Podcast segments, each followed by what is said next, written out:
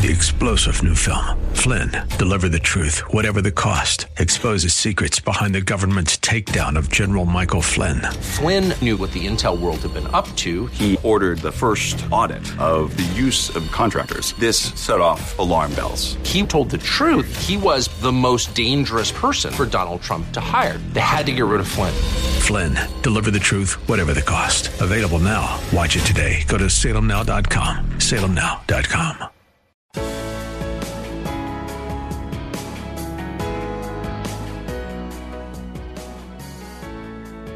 Bob Burney Live. Looking at today's news through a biblical worldview.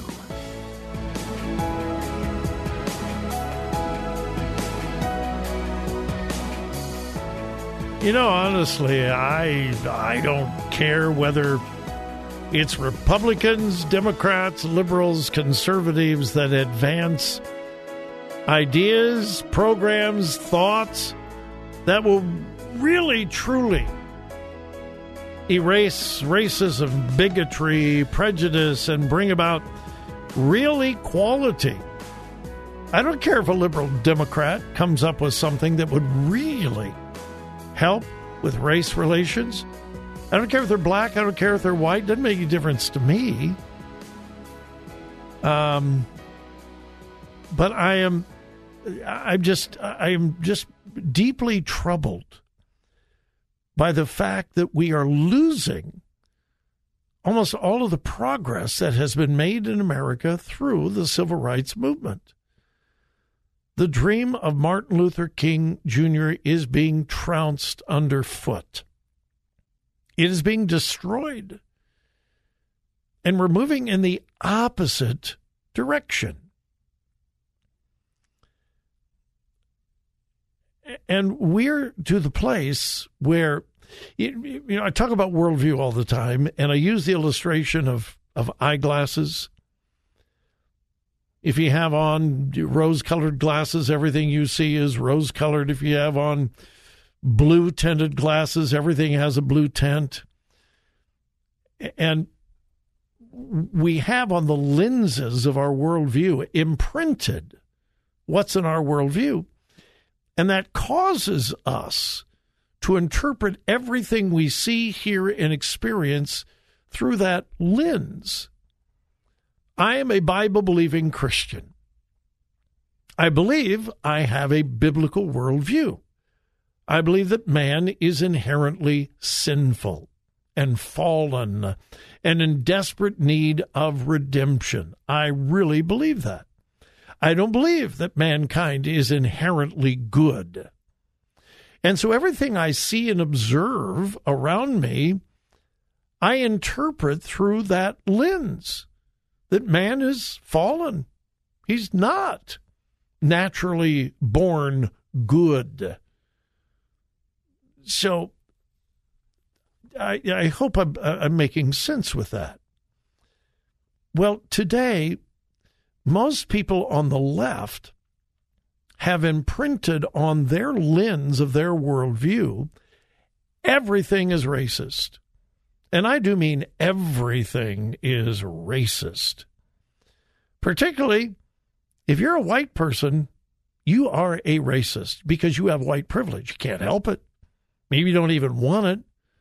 But simply because you're white, you are the oppressor.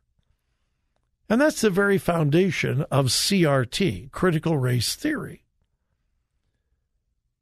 If you're black, it makes no difference how successful you are or can be. You are the oppressed. Doesn't make any difference. And here's an illustration of this. It's a story about Angel Jones who is um, a visiting professor at Southern Illinois University. She is a visiting professor at Southern Illinois University. Quote A critical race theorist and professor has demanded that black people should get special bereavement leave and counseling services in order to deal with issues relating to systemic racism. Angel Jones is a visiting professor at Southern Illinois University. Her work is grounded in critical race theory and critical race feminism. Jones is arguing that black faculty members, not only at Southern Illinois University, but at universities across America, black faculty members should be granted special time off and mental health therapy to deal with events of police brutality and systemic racism. She has a PhD. She's a professor at a state university. She's not poor. University professors with PhD make very good money. But because she is black, she's oppressed. She's got an education that few people have. She's got a PhD, which few people have earned. And yet she is still oppressed because of the color of her skin.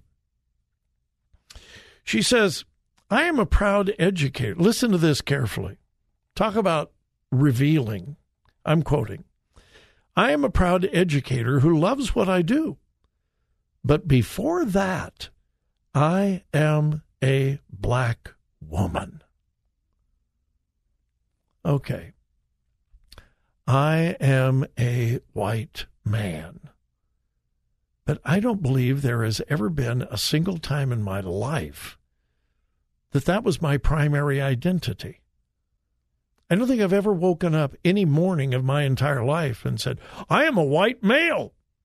And that's more important to me than anything else. I'm a preacher, but primarily I'm a white male. I'm a talk show host, but primarily I am a white male. And yet she says, I am a proud educator who loves what I do. But before that, above and beyond being an educator, I am a black woman. Um, and then she goes on. In her uh, profile page uh, at the uh, Southern Illinois University, it says about Dr. Jones.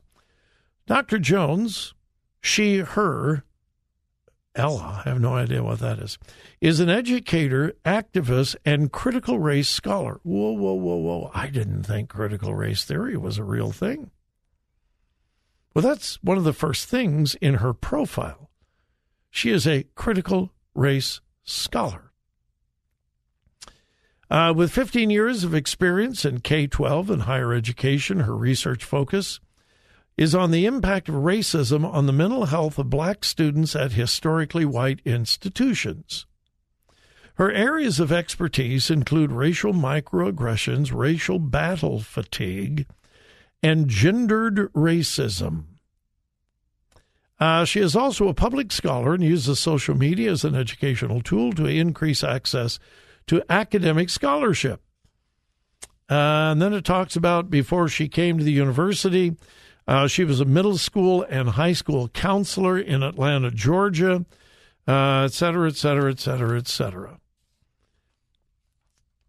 And she is actually suggesting that black faculty should get paid time off to deal with racial battle fatigue, she says. Time off, paid time off. Quote, in order to deal with racial battle fatigue, the professor said funding should be allocated to the mental health of black staff. Racial battle fatigue refers to the psychological and physiological consequences of experiencing racism, Jones said. The psychological phenomenon has been well documented and can have deadly symptoms, including suicidal thoughts. Racial battle fatigue, the professor said, can also cause elevated heart rate, tension headaches, and stomach ulcers. We, I'm quoting, we experience these symptoms on a regular basis as a result of our firsthand racial trauma. Free counseling service by culturally competent counselors familiar with identifying and addressing racial battle fatigue should be available at all times to black faculty members. Now, again, she's a professor. She has earned a PhD she is making a lot of money. She lectures all over the country. She has a large social media presence. And yet, her identity is an oppressed black female. And she wants paid time off simply because of the color of her skin. Um, I, I say this carefully and I say it compassionately. I think she does need counseling. I, I really do. I think she's a little mentally unbalanced. Education does not provide mental balance. But is her work bringing about unity or division? I'll let you determine that.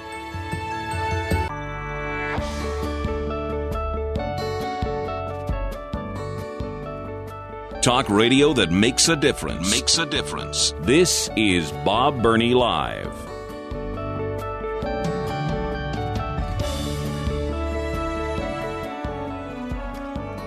Well, the plot thickens concerning uh, COVID.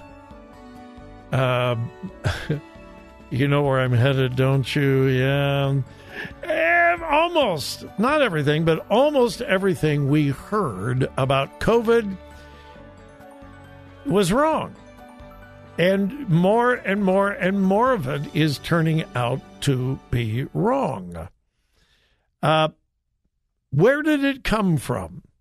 Well, that whole theory about how it came from a wet market and it started in a bat and then jumped over to human beings at a wet. Listen, I'm about as far from a scientist as you will ever, ever find. But we know that one of pardon me, pardon me. Uh, one of the largest virology labs in the world is in Wuhan, China. We also know that they work on dangerous viruses. We know that. Like SARS and other viruses. We that's no secret. The whole world knows that. So, what are the odds that a very, very transmissible and dangerous virus would uh, just spontaneously leap out of nature, and it just happens to be in the vicinity of one of the world's largest virology labs. What an unbelievable coincidence!